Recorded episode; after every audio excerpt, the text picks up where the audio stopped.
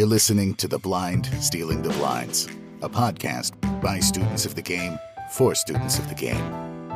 Join Dell and BJ in conversations about poker theory and bridging the gap between theory and application. We're all in this together. This week's topic the role of creativity in poker. Joining us on the show today is Jordan Sweet. I know Jordan from School of Cards.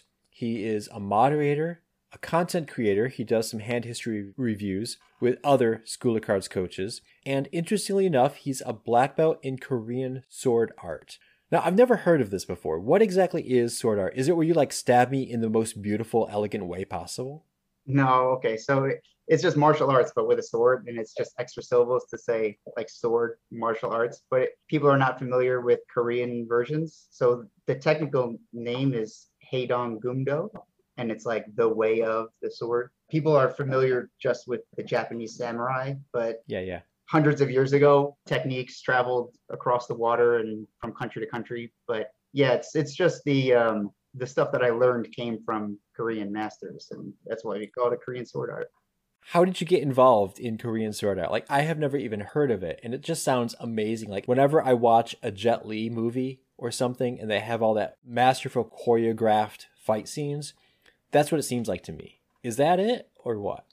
Right. So when people were fighting years ago, they weren't thinking of creating a style and naming it. It was just like, this is how we fight to either save our homeland from invaders or just to protect each other, like the samurai were kind of like the knights, the noblemen, the defenders. So it's really, I just, I was doing Taekwondo with a group, and the owner of that school went to Korea and became a master in this art and then took it back and taught all of us. And it's kind of interesting. It was like the organization, the actual Haedong Gumdo organization was only created in the 80s.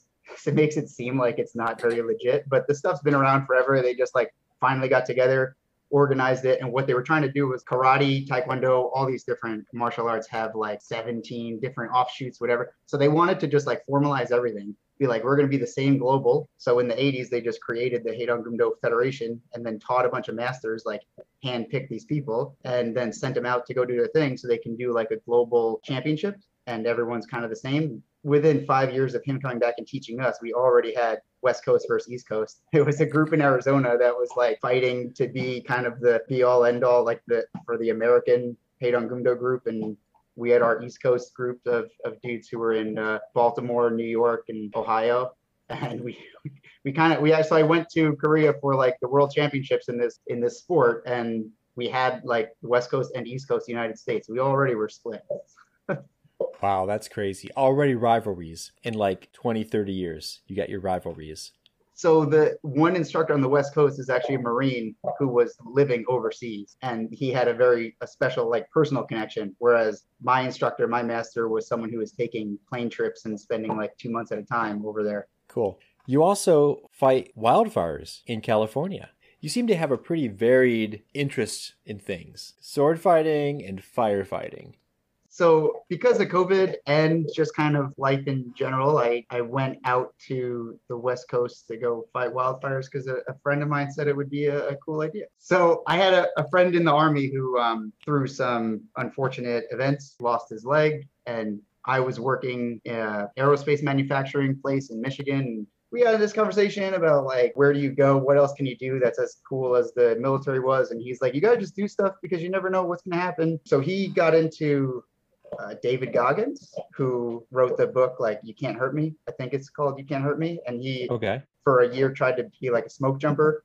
Uh, he, I mean, he was a Navy SEAL. So Goggins was a SEAL. He was jumping out of planes, like doing all this crazy stuff. And then he went to go be a smoke jumper, which are the guys who jump out of planes into the middle of the forest and, and fight wildfires. My friend got into that. He was like, look, you can just jump, go over there. Like they'll take you for your, your military history. So I got in with an engine in uh, Grizzly Flat and I, I went for a year to go over there and spent 2020 over in the, with the Grizzly Flat station.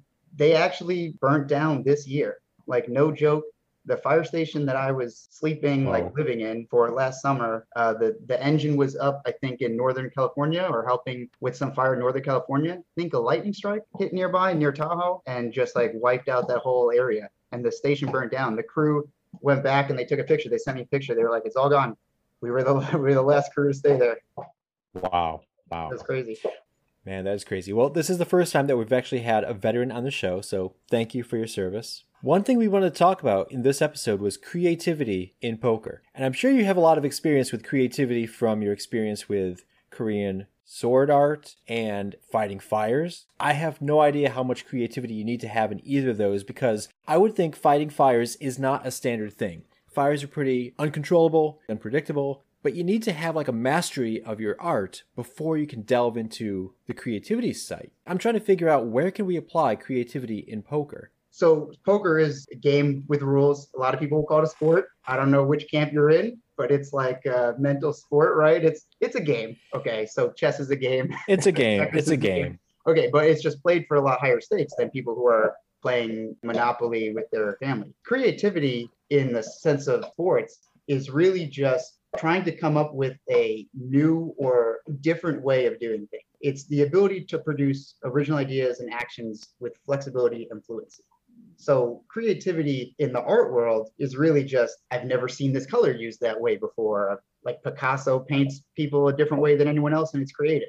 But we don't want creativity in sports if, if we're just going to lose right? You can't dribble the ball a different way in basketball because you just get a penalty. You can't be like, I'm going to travel and take four steps. No one's ever seen that. You're going to get hit with, with traveling. So you can't be creative in the sense of like doing things you've never seen. You need to be creative in the sense of being flexible and fluent with that flexibility. So as far as poker goes, it's the ability to like recognize new ideas and be able to apply it in real time. At least that's that's how I do. So personally, I always just thought creativity was what like higher level players needed. If you remember uh, High Stakes Poker, the TV show, yeah, yeah. The announcers would always have someone on there, like one of the young guns or whatever, and you know they'd be at, across the table from Doyle Brunson, and they'd have these guys who are like the old regs who they're legends of the game, but they would bring in these young guns and say like these guys can get creative. I mean they they'd always have Esfandiari on there and be like Esfandiari is known for being super creative. So you have to be creative to win, right? Otherwise you're just trading big lines with the other regulars who are all doing the same thing. Yeah, yeah. We mentioned on a previous show that if you play like everybody else, it's going to be a negative sum game because of the rake. If everybody limps and you limp, Someone wins a pot, you trade blinds, you trade pots, eventually everybody succumbs to the rake. If everybody does the same thing, even the standard open to 3x, if everybody's standard opens to 3x, same thing. You have to be apart from the pack. The challenge that I see is how do you know when to be creative? I would think you need to have a certain level of mastery of your craft before you can get creative. Otherwise, you're just like bumbling into ideas haphazardly without a solid plan of, hey, is this going to work? I don't even really know what I'm doing. I'm just trying crap out, throwing spaghetti against the wall. Does the spaghetti stick? Okay. I don't know why it sticks, and I don't really know why I'm throwing it, like my grandmother told me to one time. I remember I was studying for a certification exam, and I came across this model of learning called Shu Ha Ri. The first part of Shu, learning the rules. Abide by the rules. You don't need to ask questions. You don't even need to know why the rules work. Basically, in poker, like, stick these ranges. Use these ranges, use these lines, you'll be okay. The second part of that, the ha part of it, is now that you understand what the rules are, now you start to learn why those rules work. What's the why behind them? Why is this effective? What is this trying to accomplish? And then the ri is like the matrix. You're able to understand what rules can be bent, what rules can be broken, and once you realize there is no spoon, it's game on. Now, you mentioned a good point. It is within the confines of the rules of the game. Like, I can't just do some kind of weird thing that poker doesn't allow because there are rules. Yeah, I think the example of, of an architect making a house is great. You want to use the foundational material that's really strong. So you want to build a house out of bricks. Sure. The bricks will be like your strong ranges, the lines that you've studied and you've worked on. So you know that you're solid with the bricks that you're going to build your house with. But you don't need to build the same house that your neighbor built. You can build a, a four story walk up with the same bricks, or you can build kind of like a, a much larger, like one story house if, if that's what you prefer. You can structure your game as long as you know how to flex those bricks into a, into a different design. So, how do you learn how to flex the bricks? Like we were talking in previous episodes about building a well constructed range and the why and the how behind betting when to bet, why to bet, how much to bet. There are all these foundations that we need first. But how much foundation do you need? We've talked about the Pareto principle, the 80 20 rule. You really only need to understand maybe 20% of the concepts to get 80% of the benefit. How do we know, or is there a way that we can figure out, I know enough now, I can get creative? Or, I don't know enough, let me stick to the plan, let me just do what I know, and then wait until I get to some level I don't really know what is, and then get creative. That's what I'm trying to figure out here is when. Right. That's the tricky part about poker because you can do something correct and then lose, or you can do something bad and still win, like on accident. So you kind of need to understand where you are in your game, how comfortable you are I tell players when they're confident with what they're doing, when they know the reason why they're choosing a certain line, then you have a level of understanding that I think you can use as foundation to take a step up to like the next level. So if you're sitting in a game uh, on a flop or in a turn spot and you're starting to question like what am I supposed to do here? That means you need to go home and, and study and figure it out if you're on the flop or you're on the turn and you're like, I know exactly what to do. This is like my autopilot spot. I'm c betting this every single time.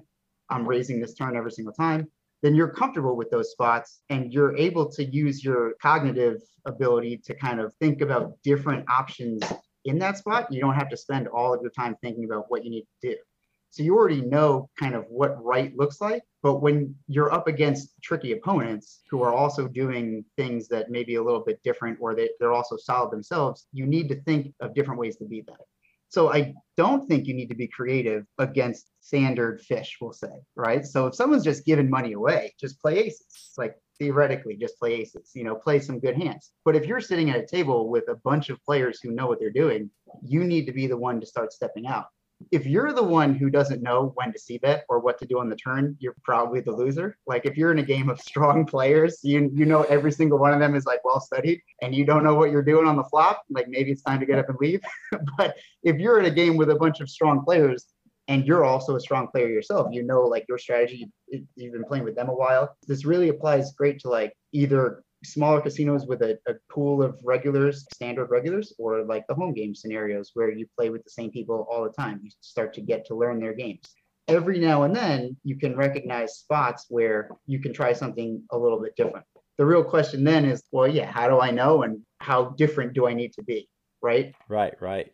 Because, like you mentioned, you could do all the right decisions and lose, you can make all the wrong decisions and win. Poker is one of those weird games where the results and the process are so divorced. If I'm playing golf, I use a lot of golf analogies when I talk to Dell. If I make a terrible swing, I'm off balance, I swing too hard, my weight shift is terrible, I'm just, for whatever reason, I'm not going to hit a good shot. I have a terrible swing, I have a poor process, I'm going to hit the ball like garbage. Conversely, if I actually do everything right, I have good stance, I got good balance, I swing within myself, I have good rotation, all those fundamental mechanics, I'm going to hit the ball well, and I can pretty much predict where it's going to go. That's not the same with poker. I can make all the right decisions, play the hand perfectly, get sucked out on the river, and I lose, and your results are divorced from the process. So, yeah, how do you know if I take a creative line? Hey, I'm comfortable where I am. I have all these default lines, so I, am pretty comfortable what I'm doing. I know what to do on the flop, the turn.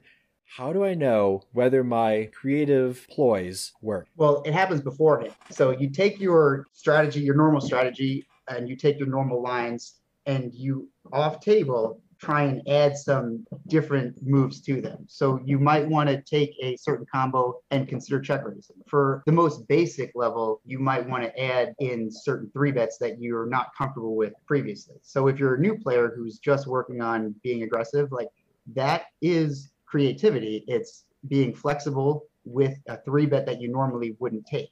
So ace jack is like the quintessential example. You have a lot of players who are not comfortable three betting ace jack. Ace king is strong enough ace queen is strong enough to convince players that it's a good three bet, but ace jack suited yeah. is a, for a lot of players is like I can call a pretty hefty bet here. I don't want a three bet, so you can consider working at home with ace jack suited, and then consider it being a three bet, and you can do a lot of different like practice at home before you actually get in the game. Practice in poker though is not the same as basketball or golf, right? You can't just go to the driving range, but you can practice mentally there's a term functional equivalence, which is when you basically envision doing something over and over again. There's two great real life examples with this.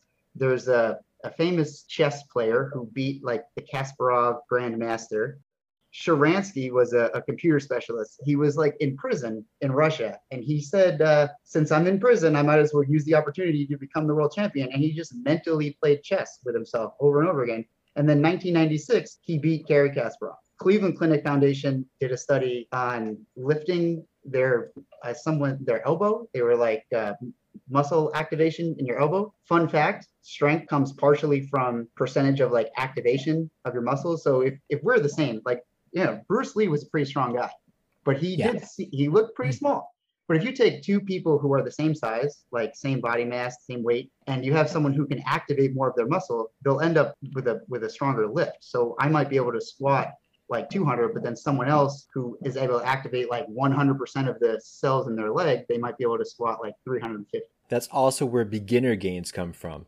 Everyone's heard of beginner gains. Mostly you're not building muscle, you're recruiting more than muscle fibers more efficiently. So all those beginner gains, it's a real thing. The study actually found like a group of people who imagined flexing their elbows compared to a, a control group of people that just like use their elbow, but they weren't told like the reason for it and then a group of people who were told like hey we're going to see if we can increase your the function of your elbow. The group who mentally prepared and just imagined flexing they actually had a, a larger like increase in their performance. What i'm getting at is you could imagine mentally being in a spot with this hand that you want to try doing something new with it's not like you just sit down at the table and then you get dealt a hand and in the moment you say like i need to switch it up. You think beforehand new combos that you want to add into these lines. Whether you already have a check raising strategy but it only consists of like I only check raise sets, but you want to also check raise your strong draws, don't wait till you're in the game to do it. You can actually sit there and visualize being dealt combo draw and then check raising on the flop then that way you're in the spot, you see that hand, however you get to the flop with it, you now recognize. You don't need to think about it while you're in the game because you should be recognizing, hey, I've, I've practiced for this. Okay, so if I understand you correctly, creativity in poker isn't necessarily doing something completely out of left field. It could be something as simple as taking what you're currently comfortable with and expanding it out. So if you check raise currently with sets, maybe you want to think about check raising with Jack 10 suited or 10 9 suited, something that might be a strong draw. So envision that. Do the off table work at home. And off table is really just like in your head. Just mentally think about check raising with Jack 10 suited, 10 9 suited, whatever have you. Take your current range, take your current level of play, expand it a little bit, practice that mentally so that when you're on the table, you can be confident enough to execute it. Is that pretty much it? Yes. And that also becomes like your second level. So you've got your foundation, whether it's the first floor, and that's your ranges and your lines in general. Now you've got some creativity. You've added in some combos that other players in your game are not using. That becomes like your second level what you're doing is you're creating the foundation or the plateau for you to then take the next step. Because every now and then you're going to get a player in your game who either recognizes what you're doing or is just spazzy themselves. And you'll find a spot where you need to be able to step on a strong foundation to then go be creative in the sense of like doing something in the spur of the moment that you wouldn't realize. Are you a football fan? You know what? Actually, don't follow any sports balls. Okay, it's kind of so crazy. Even people who were not football fans saw replays over and over again for like weeks after the Seahawks lost to the Patriots. Okay, even I'm not I'm not a sports ball fan. Even I know about that. Now the interesting thing is, had that pass worked, they would have said it was brilliant. But everyone focuses on the results, and since they got intercepted, they were like, "This guy sucks. Worst play in the history of ever." And I'm not even a sports ball fan, and I know that. So I'm going to attempt to make the connection to poker through okay. the analogy of that play they took the stats, which, you know, past performance can't predict future results, but their running back, Marshawn Lynch, was not doing very well. I think he was only uh, like something like less than double digits in 22 out of 24 like running plays. And everyone expects them to run on that play, right? So it's the same thing sitting at a poker table. You have certain ranges in certain spots that everyone expects you to use. So yeah, Patriots yeah. expect them to run. It's only second down. Everyone is saying, well, it's second down. You can run and, and lose, and then you got another chance. Well, they're thinking everyone knows what we're going to do. What can we then do that's creative but gives us still like a backup? So they decide to throw the ball because they know that hey, we got a good quarterback. No one creates a passing play with the intent of being intercepted, right? No one, Right, no one right. raises with aces with the intent of of losing. I will argue that they got sucked out on because the defender who intercepted that ball was like a no, I don't even remember his name, but he was like a fifth round draft pick or something that no one expected to be able to pull that off. He was not like their number one defender. After that play, he obviously started like every single Patriots game. But I would say that was like the 10 percenter, maybe five percenter. He found the right spot, he stepped into it, he, he took it down. No one saw it coming, but you also could ship it with aces and you lose to the the five out or two out or whatever, right? Like it doesn't mean it's a bad thing. But they took all the information they had, the foundational information they had, and they took the stats leading up to it, and they made that decision to be a little bit different than what everyone expects. They built the building with the right bricks, right? So they had a, a play that for sure they practiced. You don't go to the Super Bowl without practicing your like five yard pass play, right? They for sure have a playbook full of different passing plays to use. So the the creativity there was to just choose passing over running. So you might be in a couple spots where your typical player will decide to fold to some aggression. But if you know that maybe the play, the opponent that you're up against is a little bit more than a value-based player, maybe you can say, "What if I raise?" And having the foundation and the ability to process everything that's at the table allows you to think outside the box like that. You can be facing a bet, and instead of saying, "Oh man, what am I supposed to do? That's a lot of money," like you just think of it in terms of big blinds. You already know what your ranges are. You have the ability to say, "What if I raise instead?" And then you consider the options, and then you fold. So maybe you find yourself in a spot where you consider, "What if I raise against this guy?" And you have a hand that has good playability post flop, and then you decide maybe I can put in a four bet here or a cold three bet or something. Yeah, I like that. I like that.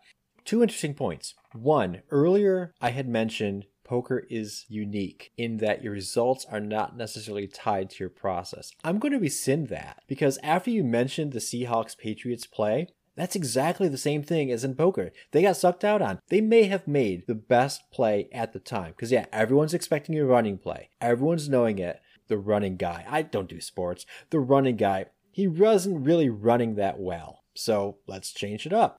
Good process, good thought, possibly great execution, and it just so happened that it got snagged by the opposing team by some fifth round draft pick that no one expected. So I'm going to rescind the fact that poker is unique in that aspect, and I would challenge the listeners to watch other sports or other activities in life and try to find out where process and results are actually divorced, like they are in poker. Another thing you mentioned is that we have a couple things. So on the show, we typically talk about problems, solutions, and tools, and trying to help the listeners up level their game by applying these tools. So we talked about when to change things up, when to get creative. You don't always need to get creative. If you're playing against the quintessential calling station, you know what they're going to do. Don't bluff them because they're never going to fold. If they're not folding, we're not bluffing. If they're the quintessential rock, old man coffee, knitted up, you know how to play against those guys. But when you get against the people who are thinking players maybe one or two levels above the normal, then you know this is a chance where I can be creative. And if you practice just expanding your current knowledge set a little bit, not crazy, not out of left field, but a little bit. So maybe instead of raising this small set, you check raise a slightly larger set. Doing that off table work and prepping yourself for those events in game will help you pull the trigger when you're actually at that spot in the game. So I'm liking this. I'm I'm trying to see where I can use this in my game. I'm thinking back to my session over the past couple days where I could have done this. So for context, we're recording this in September and I just quit my job. I'm going to start a new job Monday. I've been doing all this out processing stuff and I had like no work to do. So I did the next logical thing went to the casino. And I ended up making more money than I would have had I just taken time off or stayed in my job. So that worked out well. But I found some locations where like I had profiled these players and I'm watching them play and I'm thinking to myself, I lost I lost some money on the table. I, I, I definitely kept some money on the table because hearing what you're talking about with these strategic deviations, seeing what I saw yesterday and the day before, I could have done that. So I'm going to do some off table work and, and try to mentally prepare for my next session on that. Okay, yeah, I have, I have a practical example of some creativity that may not have been the best, but it, it was just a, it's an example of thinking outside the box. So I had first begun three betting a hold range of like suited wheel aces. And I was left thinking, what do I do with these ace six through ace nine suited cards? Like, I, I feel like they should be useful. They have like nut possibilities, but I'm not going to raise with them. I really don't like calling with them. But I was also playing in these games where I'm going to counter your pilot episode have trouble without limping. If you raise, you still go multi-way, right? So I thought, you know, why not? I think that's a, an important step in the creative process is to ask why not? Why can't I do something? So if I'm if I'm limping with with a six through nine suited, I end up in the typical spot. But what if I limp re-raise? What can I do there? Is that is that strong? Well, what is a limp re-raise supposed to be? It's like aces or kings. Right. I did the, I Aces did or the kings. Yeah. I found out, you know, how many combos of aces and kings are there? There's 12. There's literally 12 combos of ace six, seven, eight, nine suited. So I was like, man, 50 50, no one's going to know. like, I'll just split the difference. Uh, Okay. so I kind of thought, like, what if I limp with like ace seven suited? If it limps around, I got a pretty cheap flop with a nutted hand that, like, if I go flush over flush, I'm going to crush some people. If someone opens, I can just ship it over the top. I got an ace, like I block their aces, whatever, let's go.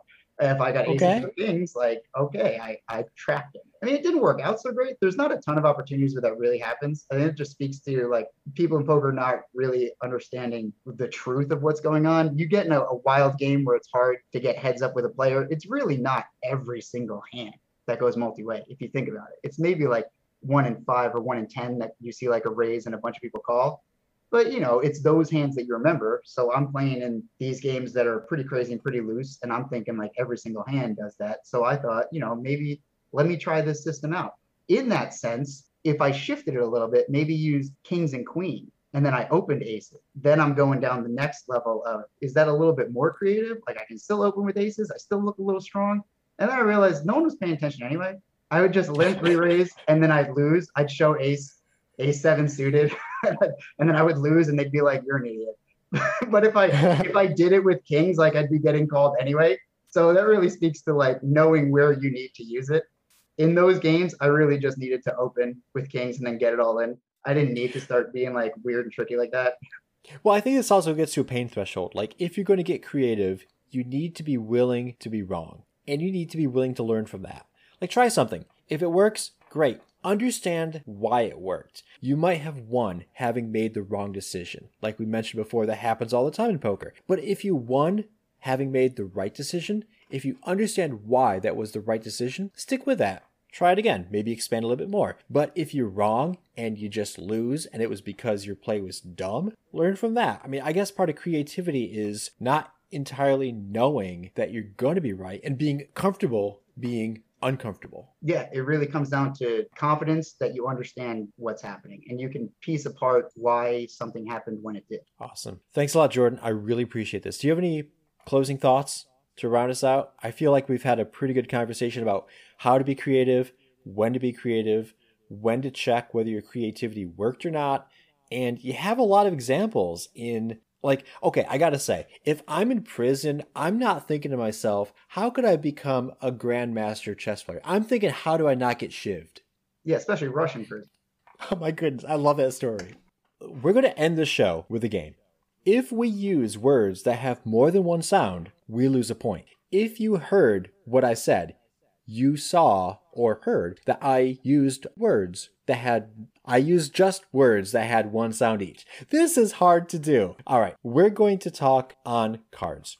Well, which card game is your best? The one for which we do this show. I like cards, but the game that we play the most is game that I have great skill in. It's named for a state in the South, Hold'em. That works. that work? because- that works since hold them is the real name. Since Yes. you need to think if you will hold this card or fold this card. Yes. So, what cards do you have in your range pre-flop and why? If I have a ace and a card that is not an ace, I don't care. I will just raise. Sounds good. Are there more cards than that in your pre flop raise? We did a show last week on how to make your own range. And the big thought in that show was that you need to have a why.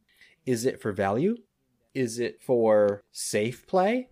Is it to raise post flop? There needs to be a why for each hand in your range if you are to see your EV through each street of the hand. And that was hard. I think strength is a good choice for what the hand is worth, not that V word. But I do have a good mix of hands that V are word? strong and not strong. Yeah, value. I heard it. so I think if I have a pair, most of the time, I will choose that in my strong part of my range. If I have two cards that are close in size, then I will look at what type of card they are in terms of suit. And then if they are the same, I will also raise. Ugh! Err, err. All right, all right. I think we have to end it here because you and I are actually so good at this. The thing is, we end up sounding like Christopher Walken. We just have this kind of stutter where we have gaps. Or maybe Captain Kirk. I'm not sure what. But I think we have to end it here. Anyway, that was a lot of fun. the poker game when you uh you know don't practice is you start to play with a stutter too, and everyone everyone calls the clock on you. You're right, you're right. You're thinking while you're doing it. It's Wow, take- wow.